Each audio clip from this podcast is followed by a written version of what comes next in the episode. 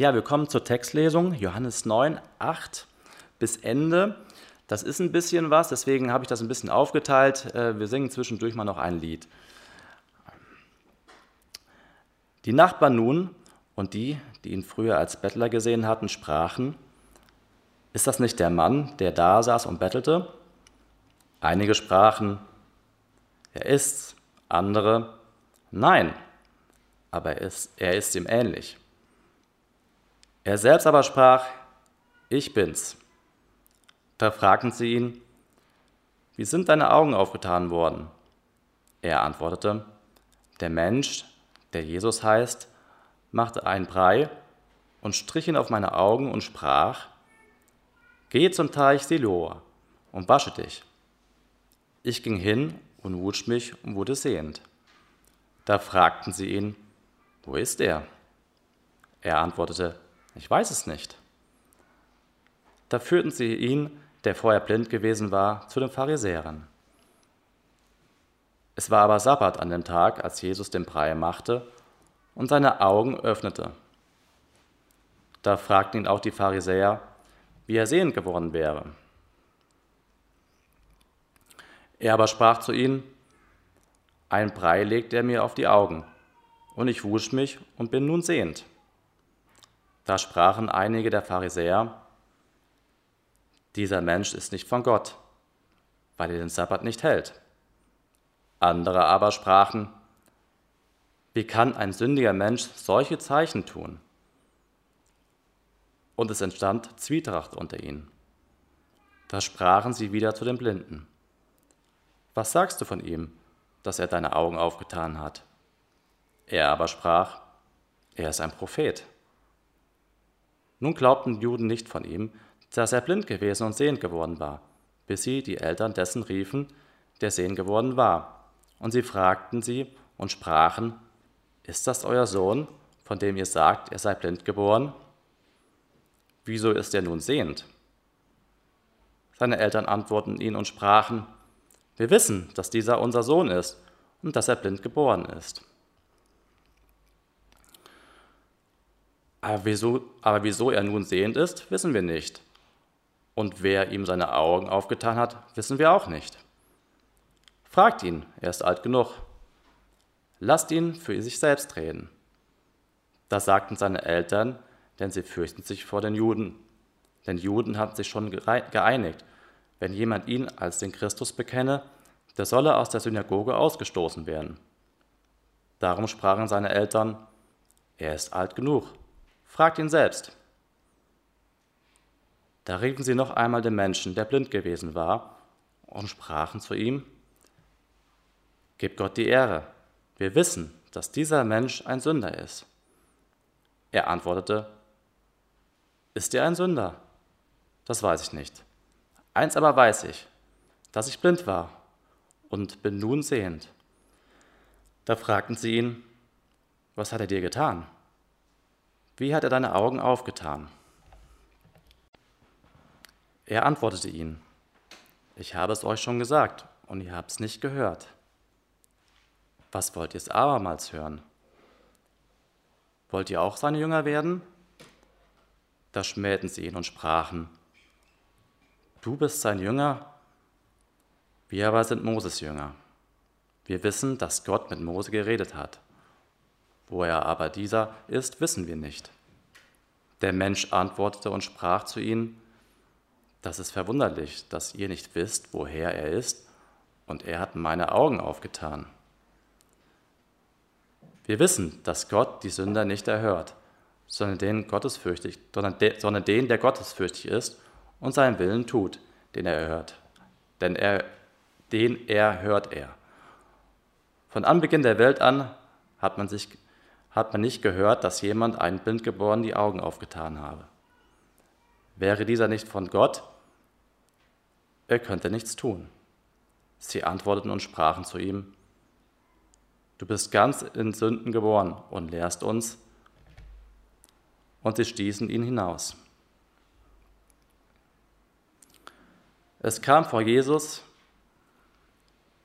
dass sie ihn ausgestoßen hatten. Und als er ihn fand, fragte er, glaubst du an den Menschensohn? Er antwortete und sprach, Herr, wer ist's, dass ich an ihn glaube? Jesus sprach zu ihm, du hast ihn gesehen, und der, mit dir redet, der ist's. Er aber sprach, Herr, ich glaube und bete ihn an. Und Jesus sprach, ich bin zum Gericht in dieser Welt gekommen, damit die nicht sehen, sehend werden und die sehen, blind werden. Das hörten einige der Pharisäer, die bei ihm waren, und fragten ihn, sind wir denn auch blind? Jesus sprach zu ihnen, wärt ihr blind, so hättet ihr keine Sünde. Weil ihr aber sagt, wir sind sehend, bleibt ihr Sünder. Bleibt, ihr, bleibt eure Sünde. Ja, ich freue mich, dass ihr alle da seid. Ich freue mich auch, dass ihr zu Hause seid und jetzt hier mit im Gottesdienst seid. Und ich grüße euch mit dem Vers, Gnade sei mit euch und Frieden von Gott, unserem Vater und dem Herrn Jesus Christus.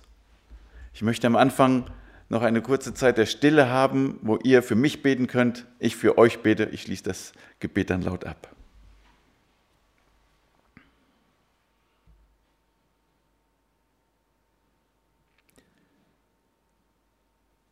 Ja, lieber Herr, danke dafür, dass du da bist, dass wir wissen dürfen, du bist hier, weil du es versprochen hast in deinem Wort. Herr, öffne uns jetzt dieses dein Wort, dass wir es verstehen, dass wir Zeugnis geben können davon, dass du lebst, dass du in unserem Leben regierst und handelst. Amen. Wie viele Wunder oder Zeichen von Jesus sind im Johannesevangelium aufgeschrieben. Wisst ihr das? Ungefähr. Eins, fünf, sieben, sieben. Ist nicht viel, oder? Das Weinwunder zu Kana, die Heilung des Sohns des königlichen Beamten, die Heilung des Gelähmten am Teich Bethesda, die Speisung des Volkes am See Tiberias, der Seewandel, dann die Heilung des Blindgeborenen am Teich Shiloach, und die Auferweckung des Lazarus. Gar nicht viel. Und wenn man sich das überlegt, es sind nur sieben von diesen Wundern beim Johannes aufgeschrieben, dann müssen wir uns Gedanken machen, warum ist gerade dieses Wunder, wo wir uns heute drum kümmern wollen, da drin? Und ich lese jetzt nochmal kurz diese Verse, ähm, die der Christoph das letzte Mal behandelt hat, nämlich unterwegs sah Jesus einen Mann, der von Geburt an blind war. Rabbi, fragten die Jünger, wie kommt es, dass dieser Mann blind geboren wurde? Hat er gesündigt oder seine Eltern? Schon mal eine gute Frage. Wer hat gesündigt? Muss Krankheit immer an Sünde hängen? Es ist weder seine Schuld noch die seiner Eltern, erwidert Jesus. An ihm soll sichtbar werden, was Gott zu tun vermag. Wir müssen den Auftrag dessen, der mich gesandt hat, ausführen, solange es Tag ist. Die Nacht kommt, in der niemand mehr etwas tun kann. Solange ich in der Welt bin, bin ich das Licht der Welt. Und das ist einfach dieser Zusammenhang nochmal da zu dem Fest, was gefeiert wurde in Israel, wo die Lichter angezündet wurden. Und nachdem Jesus seinen Jüngern diese Antwort gegeben hatte, spuckte er auf den Boden, machte aus Erde und Speichel einen Brei, den er dem Blinden auf die Augen strich.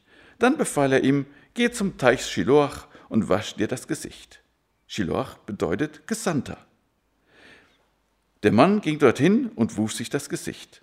Und als er von dort wegging, konnte er sehen. Vielleicht nochmal eben so ein ganz bisschen ein Einblick in das Jerusalem von früher. Ihr seht ganz links unten, da ist dieser Teich Shiloach und der wurde mit Wasser versorgt durch den sogenannten Hiskia-Tunnel. Christoph hat ein schönes Bild, wo er da oder wo da jemand in diesem Wasser durchläuft und Birgit äh, und ich sind auch durch diesen Tunnel schon gegangen. Das ist interessant. Er ist also heute auch immer noch mit Wasser voll. Und je nachdem, wie viel Wasser ist, kann man also auch gut bis hüfthoch im Wasser drin stehen. Ich habe den Weg durchs Wasser gewählt, Birgit den trockenen Weg. Aber es war trotzdem schön. Wir haben uns unten wieder getroffen. Und äh, diese 500 Meter ist einfach dieser Hiskia-Tunnel lang. Und ich fand das einfach interessant. Jesus war ja oben vom Tempel weggegangen, weil man ihn steinigen wollte. Und irgendwo in dieser Stadt Jerusalem hat er also dann diesen Blindgeborenen getroffen. Dieser Blindgeborene hatte dann die Aufgabe, sich zu dem Teich Shiloah durchzutasten. Der kannte ihn mit Sicherheit. Aber ihr müsst euch vorstellen, in dieser Stadt sich so zurechtzufinden, den Teich zu finden, Gesicht zu waschen und dann, ja, dann ging die Freude los. Freude pur, oder? Wenn man nie was gesehen hat, wenn man überhaupt keine Vorstellung hat, was ist um mich herum, auf einmal sehen, was wäre das, wenn ihr auf einmal nicht sehen könntet? Das wäre eine Katastrophe. Ja? Aber der hat nie gesehen und jetzt konnte er sehen. Und dementsprechend kann das natürlich nicht verborgen bleiben. Ja? Aber kann das denn überhaupt sein? Dass jemand, der blind geboren ist, auf einmal sehen kann? Und deshalb gibt es auf einmal diese Diskussion. Ja? Die Nachbarn, hey, ist das nicht der, der am Straßenrand saß und bettelte? Den sie ja eine ganze Zeit lang jeden Tag da gesehen haben? Meistens da vor dem Tempel, weil die Leute alle zum Tempel strömten und weil vor dem Tempel natürlich dieses Almosengebot ganz besonders im Kopf von den Leuten war und sie dann viel eher was gegeben haben, was gespendet haben. Ja, genauso wie die Formwerke vor Weihnachten immer sagen, wir müssen unsere Spendenaufforderung rausbringen, denn vor Weihnachten kommen natürlich die meisten Spenden. So, und dann kommen die anderen und sagen, das ist unmöglich. Ja? Der sieht ihm nur ähnlich. Es kann keiner geheilt werden, der schon blind immer war. Und dann erklärt der Mann, doch, natürlich, ich bin es. So, und dann ist natürlich die Neugierde groß. Wie kommt es denn, dass du auf einmal sehen kannst? Kennt ihr auch. Dieser Sensationsjournalismus. Ja? Natürlich muss ich erstmal ein Selfie machen mit dem, ey, guck mal, der war bisher blind und jetzt sieht er auf einmal. Ja gut, die hatten damals noch keine Handys. Aber natürlich wollten die das alles wissen. Ja? Etwas so Ungewöhnliches, ja, und dann, jetzt wird es interessant. Ihr könnt jetzt ein bisschen vielleicht mitverfolgen in dieser Geschichte, wie ein Mensch zu Jesus kommt. Es fängt nämlich an. Da ist doch dieser Mann, der Jesus heißt. Er hat einen Brei gemacht und ihn auf meine Augen gestrichen und gesagt, geh zum Teich Shiloach und wasche dir das Gesicht. Ich bin dorthin gegangen, habe mir das Gesicht gewaschen und da konnte ich sehen. Ihr merkt, keine große Ausschmückung, sondern wirklich, das sind die Tatsachen. Das ist passiert. Und ihr könnt euch natürlich auch gut vorstellen, diese ganzen Leute, die dann darum waren, ey, wo ist dieser Wundertäter? Den wollen wir sehen. Da wollen wir ja noch viel mehr dieses Selfie von haben. Ja? Den wollen wir sehen, den wollen wir anpacken, den wollen wir wissen, ist der überhaupt wirklich da? Was ist es? Ist es einer, damals in dieser Gnosis, ist es einer der Götter, die über Geistwesen jetzt auf der Erde sind? Ist es was Besonderes? Was ist das überhaupt? Und dementsprechend fragen sie, wo ist dieser Mann jetzt? Aber ihr könnt euch vorstellen, der Blinde war zum Teich Shiloach gegangen Woher sollte der wissen, wo Jesus ist? Jesus ist ja nicht mitgegangen. Er hat ja nur den Auftrag gegeben, geh zum Teich und wasch dir das Gesicht. Und so kann er nur sagen, ich weiß es nicht. So, und dann muss man natürlich überlegen, was macht man denn jetzt? Das ist so eine ungewöhnliche Geschichte, das müssen wir natürlich auch den Leuten erzählen, die was zu sagen haben, oder? Und dementsprechend gehen diese Nachbarn und Leute, die ihn da auf einmal jubelnd finden und sagen, hier, ey, du musst erstmal mitkommen. Wir müssen das erstmal den Pharisäern erzählen. Sie brachten den Mann, der blind gewesen war, zu den Pharisäern. Ich weiß nicht, ob wir uns vorstellen können, was damals los war. Als Jesus anfing, die ersten Wunder zu tun, da ging ja auf einmal in so vielen Köpfen diese Frage um, wir haben einen verheißenen Messias. Könnte er das sein? Und wer gibt dann Antwort darauf? Natürlich die Schriftgelehrten, die Pharisäer. Und ähm, wenn man sich dann äh, überlegt, waren die jetzt nur in Jerusalem oder waren das mehr?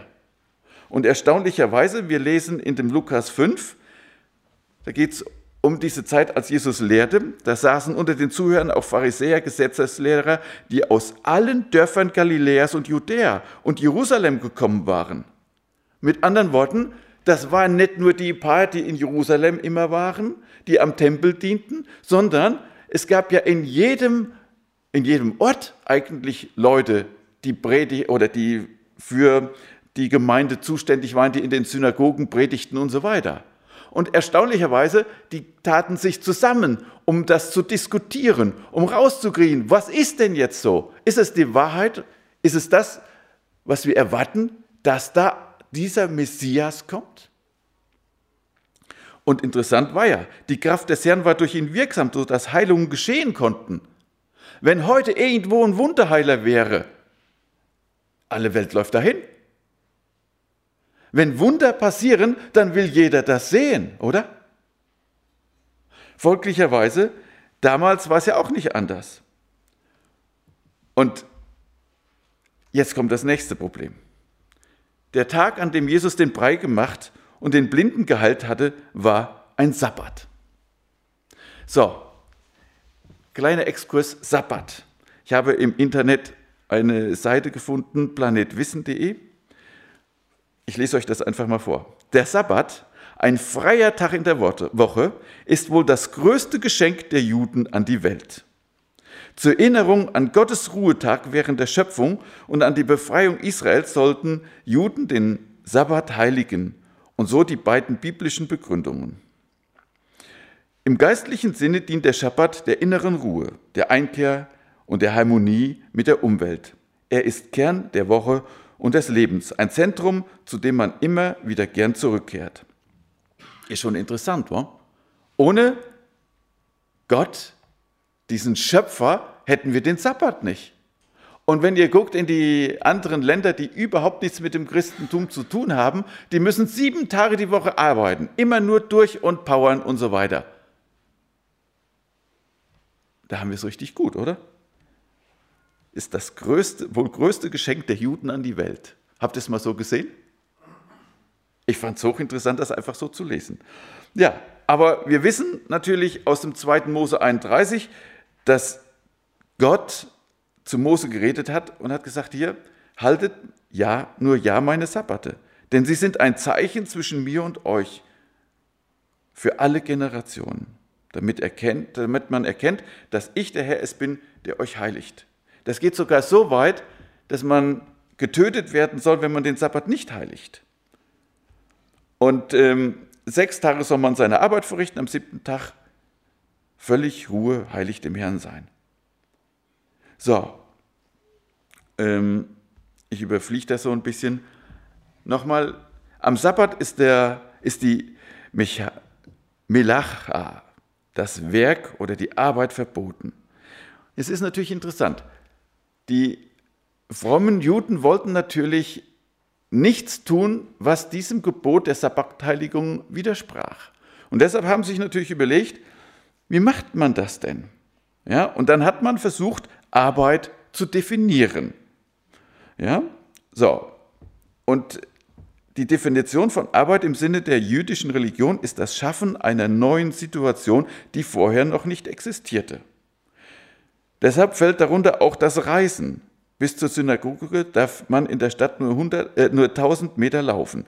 Interessant ist übrigens auch, wenn man nach Israel kommt, da sind überall Seile über die Wege gespannt.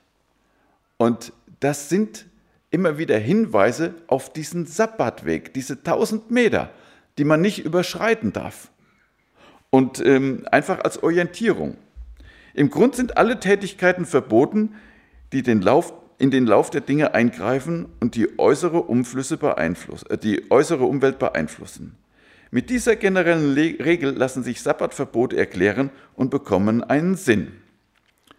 Mit anderen Worten, die Pharisäer achteten jetzt sehr, sehr darauf, dass keiner diese Sabbatgebote übertraf, äh, übertrat. Es gab insgesamt 39 Verbote, was man nicht am Sabbat machen dürfte. Und deshalb diese Frage, die jetzt die Pharisäer an diesen Blindgeborenen stellen, wie kam es, dass, er auf einmal, dass du auf einmal sehen kannst? Und wieder darf der Blindgeborene erzählen, was passiert ist. Er hat mir einen Brei auf die Augen gestrichen, antwortete er. Dann habe ich mir das Gesicht gewaschen und seitdem kann ich sehen. So, jetzt könnt ihr mal mit überlegen. Wenn ihr jetzt das gehört habt von eben, äh, im Grunde sind alle Tätigkeiten verboten, die in den Lauf der Dinge eingreifen und die äußere Umwelt beeinflussen. Was war das denn jetzt? Durfte Jesus einen Brei machen? Hm. Nach damaliger Ansicht? Nein. Denn er hat ja gearbeitet. Er hat aus seinem Speichel und der Erde das verrührt. Dürfte man nicht. Und dann auch noch auf die Augen gestrichen. Auch das war nicht in Ordnung. Das war keine Tätigkeit, die man normal macht. Mit anderen Worten, es passt nicht. Der das getan hat, kann unmöglich von Gott kommen, sagten einige Pharisäer. Er hält ja den Sabbat nicht. Er macht den Preich, streicht auf die Augen, gibt den Auftrag, geht dich waschen. Geht nicht. Aber auf der anderen Seite, wie kann ein Mensch, der sündigt, solche Wunder tun? Also ihr könnt euch vorstellen, bei den Pharisäern damals, da ging es hoch her. Was da für ein Tumult, ein Aufregen war, was ist es denn jetzt? Auf dieser Suche nach Wahrheit, auf dieser Suche, wer ist Jesus? Und wir sind ja in diesem Johannesevangelium immer wieder in dieser Frage. Und deshalb wird es auch immer und immer wieder die Frage gestellt, wer ist Jesus? Und wir wissen, Johannes ist ja derjenige, der Jesus als Gott darstellt. Übrigens, wenn Jesus auf die Erde spuckt und einen Brei daraus machen kann, ist auch schon eine ganz wichtige Sache von diesen Gnostikern, dass Jesus nur ein Geistwesen gewesen ist, widerlegt. Denn Geistwesen hat keine Spucke. Ja? Also, deshalb ist, denke ich, auch dem Johannes das wichtig, deutlich zu machen, hier, das ist passiert. Ja, die Pharisäer stehen so unter Druck, sie wissen nicht, was sie machen sollen. Und deshalb kommen sie nachher und sagen, was sagst du über ihn? Er hat dich ja von deiner Blindheit geheilt. Sie wollen also jetzt von diesem geheilten jungen Mann wissen, ey, was denkst du denn? Und, Achtung, er ist ein Prophet, antwortet der Mann. Merkt ihr den Unterschied? Am Anfang der Mensch, der Jesus heißt. Da war er ein Mensch. Jetzt hat er sich schon in dieser Zeit viel mehr Gedanken gemacht. Vielleicht auch deshalb, weil er mitgekriegt hat, ey, die sind am Diskutieren, die müssen jetzt erstmal rauskriegen, wer ist Jesus? Und deshalb hat er sich schon mal weitergedacht, er ist mit Sicherheit ein Prophet. Denn das, was Jesus tut, das gibt es ja normalerweise gar nicht. Also Pharisäer in einem gewaltigen Dilemma. Was macht man, wenn man in so einem Dilemma ist? Er muss erstmal rauskriegen, stimmt das denn alles hier, was wir hier vorgesetzt kriegen? Aber die führenden Juden wollten das nicht glauben, dass er überhaupt blind gewesen und nun sehen geworden war. Deshalb ließen sie die Eltern des Gehalten rufen und fragten sie, ist das euer Sohn? Ja? Glücklicherweise waren die Eltern noch am Leben und es gab wirklich glaubwürdige Zeugen, die sagen konnten, jo, das ist unser Kind, ja, der Maris, mein Kind, ja, oder die anderen Kinder von mir, die hier sitzen, ja, das sind meine Kinder. Ey, das kann ich bezeugen, ja. Und äh, da kann ich euch alles Mögliche von erzählen. Will ich jetzt nicht tun, ihr braucht keine Angst zu haben. Heute nicht, danke Heike. Natürlich erzähle ich ab und zu schon mal eine schöne Geschichte, wenn das gerade passt. Aber ihr seid ja nicht blind, ihr könnt sehen. Und das ist herrlich. ja, wenn so ein Kind geboren wird und es ist vollständig und alles. Ja, aber ihr behauptet, er sei blind geboren worden. Wie kommt es dann, dass er auf einmal sehen kann? Und deshalb können die Eltern nur sagen, wir wissen, dass es unser Sohn ist. Und er ist blind geboren. Ganz klares Zeugnis. So ist es. Und das ist einfach so und das können sehr, sehr viele Leute bezeugen. Die ganzen Nachbarn, alle Leute, die wir kennen, unsere Freunde, Verwandte, die kennen den alle von Kindheit an. Aber wie es kommt, dass er jetzt sehen kann, wissen wir nicht. Wir sehen es ja auch gerade erst. Wir haben es auch gerade erst mitgekriegt. Das ist ja gerade erst passiert. Aber fragt ihn selbst, er ist alt genug. Wie alt musste jemand sein oder muss jemand sein im Judentum, dass er selbst Auskunft geben kann? Wie ist es? 13. Genau. Nämlich nach der Bar Mitzvah-Feier. Da ist man ja religionsmündig und das gilt in Israel auch dann als jemand, der ja, seine Meinung frei äußern kann und so weiter. Ja, vielleicht ähnlich mit unserer Konfirmation ja zu vergleichen. Die ist aber meistens bei uns ein bisschen später. Aber hier ist ganz klar, 13 war das mindeste Alter von demjenigen, der jetzt geheilt worden war. 13 Jahre lang ohne sehen zu können, 13 Jahre lang mindestens. Ich denke, dass er eher älter war, denn was er jetzt anschließend so alles zum Besten gibt, das zeugt eigentlich davon, der war also schon jemand, der äh, ein bisschen älter sein wird, weil diese Antworten von einem 13-Jährigen wird man, glaube ich, noch viel weniger erwarten. Ja, aber er ist alt genug, um über sich selbst Auskunft geben zu können hatten sie natürlich diese Antwort gesagt, weil sie Angst vor den Juden hatten. Denn die führenden Juden hatten bereits beschlossen, jeden aus der Synagoge auszuschließen, der sich zu Jesus als dem Messias bekennt. Was heißt das, aus der Synagoge ausgeschlossen werden? Das heißt, kein Gottesdienst mehr miterleben, nicht mehr in den Tempel gehen können, wo man ja den einen Gott anbeten wollte und konnte, das heißt, man war eigentlich aus der Gesellschaft ausgestoßen, geächtet. Und das war für einen gläubigen Juden damals ein riesengroßes Problem. Und deshalb wollten sie es nicht. Und sie wollten jetzt nicht die Verantwortung für etwas übernehmen, was sie eventuell lebenslange Konsequenzen hätte kosten können. Und deshalb haben sie gedacht, wir können das vielleicht umgehen. Fragt ihn doch selbst. Er ist alt genug. Ja. Und dann, dann kam dieser junge Mann wieder rein. Und dann fragen sie ein zweites Mal. Ja? Bekenne dich vor Gott zur Wahrheit. Habt ihr das schon mal irgendwo im Hinterkopf? Wo wurde jemand gefragt, bekenne dich vor Gott zur Wahrheit? Bitte? Im Gericht. Im Gericht?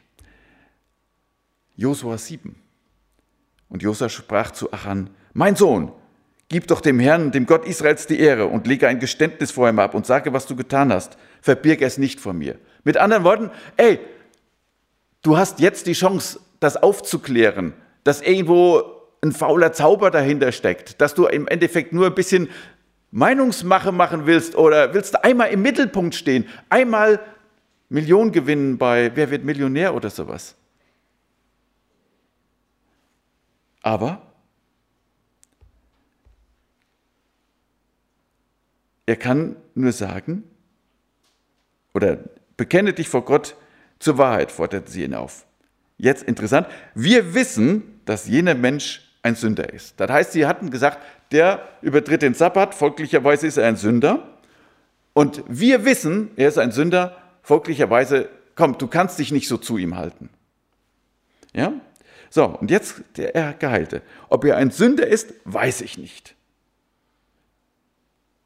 Aber eins weiß ich. Ich war blind und jetzt kann ich sehen. Ihr merkt, Zeugnis von dem geben, was passiert ist.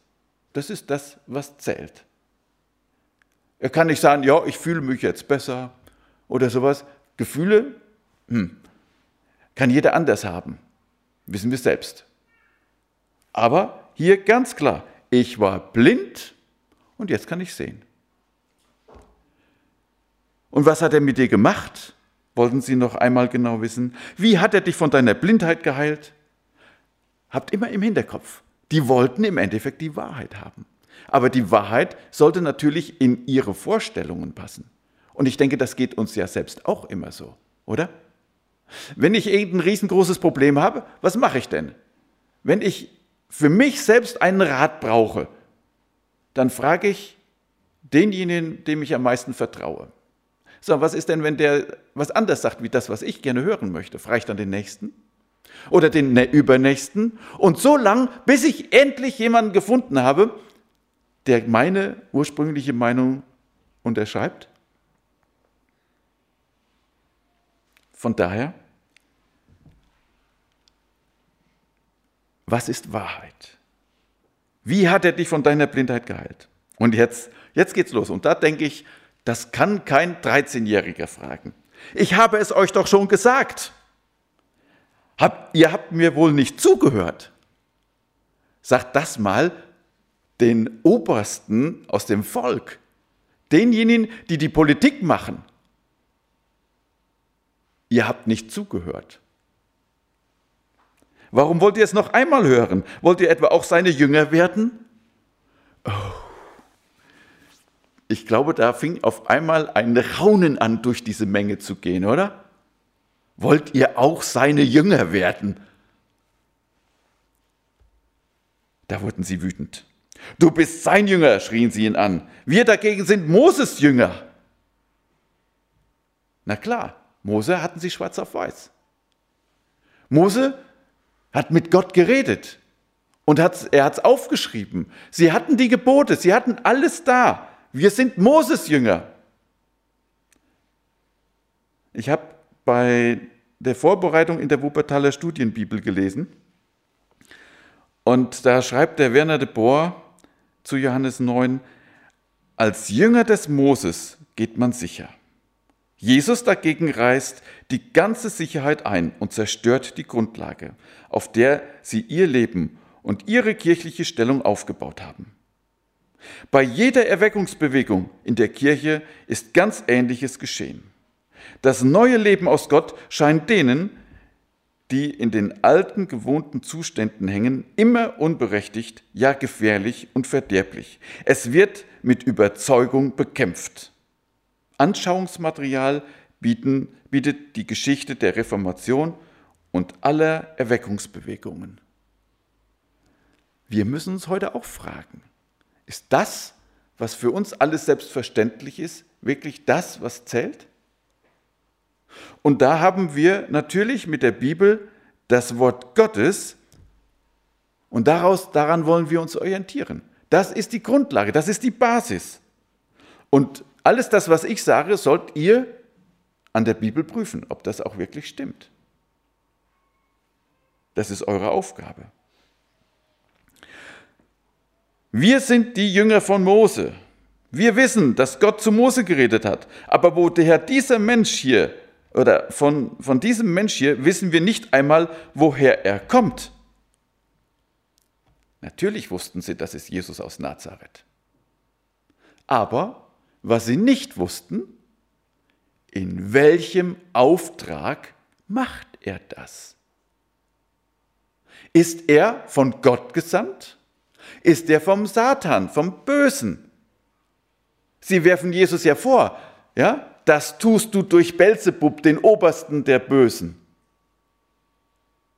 Und Jesus kann nur sagen, nein, die Geister, die ich austreibe, treibe ich aus durch die Macht Gottes des einen wahren Gottes. Wir wissen nicht einmal, woher er kommt. Also, sie machen sich schon die Gedanken, aber die Schlussfolgerungen gehen in die verkehrte Richtung. Und jetzt wieder dieser junge Mann. Das ist doch wirklich sonderbar. Er hat mich von meiner Blindheit geheilt und ihr wisst nicht, woher er kommt? Wieder, überlegt euch die Frage an die Oberen, an die Führer. Ja? Er hat mich von meiner Blindheit geheilt und ihr wisst nicht, woher er kommt? Und dann hat er seine Begründung. Wir alle wissen, dass Gott einen Sünder nicht erhört. Er hört den, der gottesfürchtig ist und das tut, was Gott will.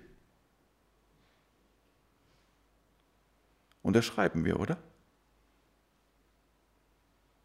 Hat man denn, solange die Welt besteht, schon je gehört, dass jemand einen Blindgeborenen von seiner Blindheit geheilt hat?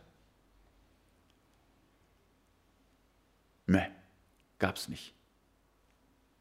Also, hier wird von einem einfachen, ungebildeten jungen Mann eine Sache in Frage gestellt, wo die Pharisäer eine Antwort drauf geben müssen. Denn was klar ist, die Pharisäer kannten natürlich Jesaja 35 auswendig. Stärkt die schlaffen Hände und festigt die wankenden Knie. Sagt zu denen, die ein ängstliches Herz haben, seid stark, fürchtet euch nicht. Siehe, da ist euer Gott. Rache kommt, die Vergeltung Gottes. Gott selbst kommt und wird euch retten. Dann werden die Augen der Blinden aufgetan und die Ohren der Tauben geöffnet. Dann wird der Lahme springen wie ein Hirsch und jauchzen wie die Zunge des Stummen.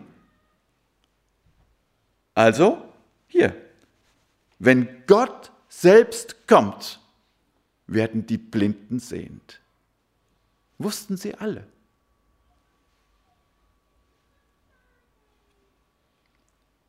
Wenn dieser Mann nicht von Gott käme, könnte er solche Dinge nicht tun, sagt der ungebildete junge Mann.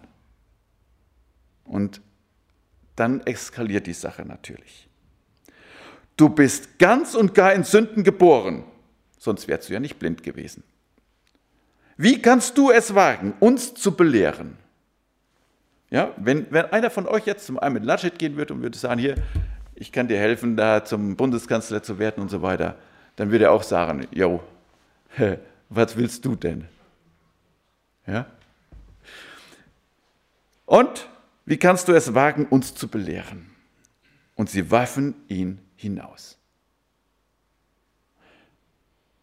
Mit anderen Worten, das, was die Eltern verhindern wollten, passiert jetzt ihrem Sohn. Entrechtet in Israel. So, aber jetzt kommt das Schöne. Jesus hört, hörte, dass sie den Gehalten hinausgeworfen hatten. Als er ihn wieder traf, fragte er ihn, glaubst du an den Menschensohn? Also, das geht dann durch diese Stadt. Auf einmal hört man, ey, da ist einer geheilt worden, dann ist die erste Runde, die geht. Und dann anschließend geht es um, ey, die, die Pharisäer haben ihn rausgeschmissen. Ja? Der ist nicht mehr Teil der Gesellschaft. Und Jesus, ich denke, Jesus hat ihn aufgesucht. Er wusste, wo er war. Ich weiß nicht, ob dieser Geheilte sich in dieser Heilung trotzdem noch über das alles freuen konnte. Ich denke, wenn, das, wenn alle jubelnd Jesus empfangen hätten, dann wäre er hätte er mitgejubelt. Aber hier, ich denke, er war sehr nachdenklich. Und da kommt Jesus und fragt, glaubst du an den Menschensohn? Ihr wisst das mit dem Menschensohn, dass da ganz klar gesagt wird, der Menschensohn, ähm, ihm wurde Ehre, Macht und Ehre und Reich gegeben, dass ihm alle Völker und alle Leute aus so vielen Sprachen dienen sollten. Seine Macht ist ewig und vergeht nicht und sein Reich hat kein Ende. Daniel 7, könnt ihr nachlesen. Ähm, glaubst du an den Menschensohn? Also an den Messias, kann man sagen. Und dann sagt dieser junge Mann, Herr, sage mir, wer es ist. Dann will ich an ihn glauben. Du siehst ihn vor dir, sagt Jesus. Es ist der, der mit dir redet. Da rief der Mann, Herr, ich glaube. Und er warf sich vor ihm nieder. Der Mensch mit dem Namen Jesus, der Prophet und jetzt, Herr, ich glaube. Und er wirft sich vor ihm nieder. Er stellt auf einmal fest, der, der mir hier gegenübersteht, ist Gott. Er ist der, der Himmel und Erde geschaffen hat. Er ist der Allmächtige. Und vor dem kann man nur niederfallen. Ist uns das bei unseren Gebeten auch immer bewusst? Mit wem wir es hier zu tun haben? Und ich denke, das ist für uns auch entscheidend. Niederwerfen vor diesem Gott. Wie kommt der Blindgeborene zum Glauben? Das habe ich zwischendurch immer erzählt. Herr, ich glaube und er wirft sich nieder. Wie wächst der Blindgeborene im Glauben? Durch Gehorsam und durch Anfechtung. Am Anfang hat, Gott, hat Jesus ganz klar gesagt, ich habe dir den Brei auf die Augen geschmiert. Geh und wasch dich. Wäre nicht zum Teich Shiloah gegangen, hätte sich nicht gewaschen, wäre nicht sehend geworden.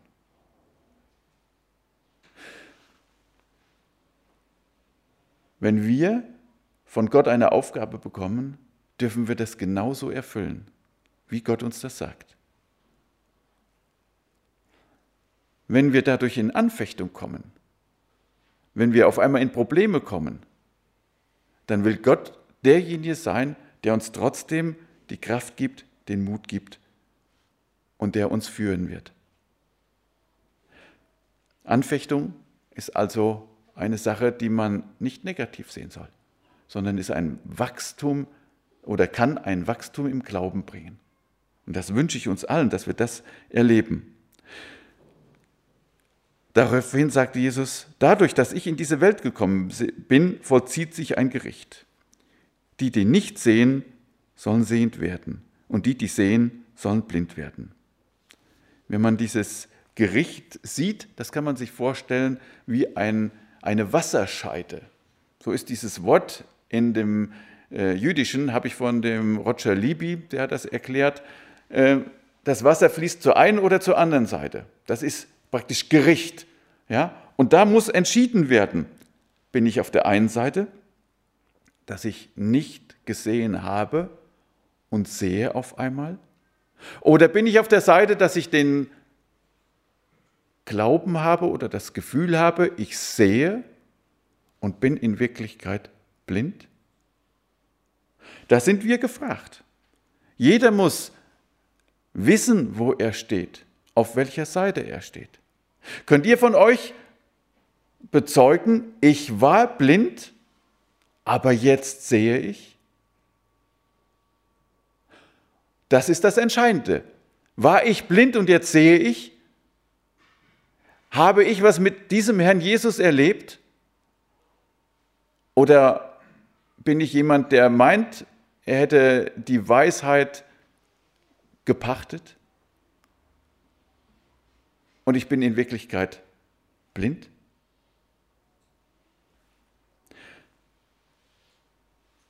Auch hörten einige Pharisäer, die bei Jesus waren. Sind wir etwa auch blind? fragten sie. Das heißt, sie meinten, sie würden sehen. Und deshalb sagt Jesus ihnen, wenn ihr blind wärt, hättet ihr keine Schuld. Doch ihr sagt, wir können sehen. Darum bleibt eure Schuld bestehen.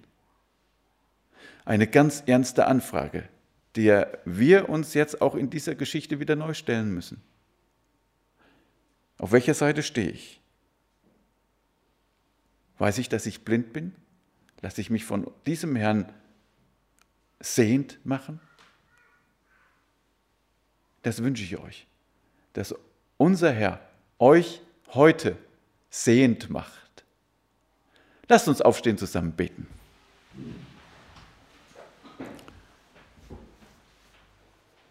Lieber Herr Jesus Christus, hab du ganz herzlich Dank dafür, dass du Blinde sehend machst, dass dieses Gericht nicht alle trifft, dass wir einfach vor dich kommen dürfen, vor dir niederfallen dürfen und dürfen bekennen, du bist unser Herr, du bist unser Gott.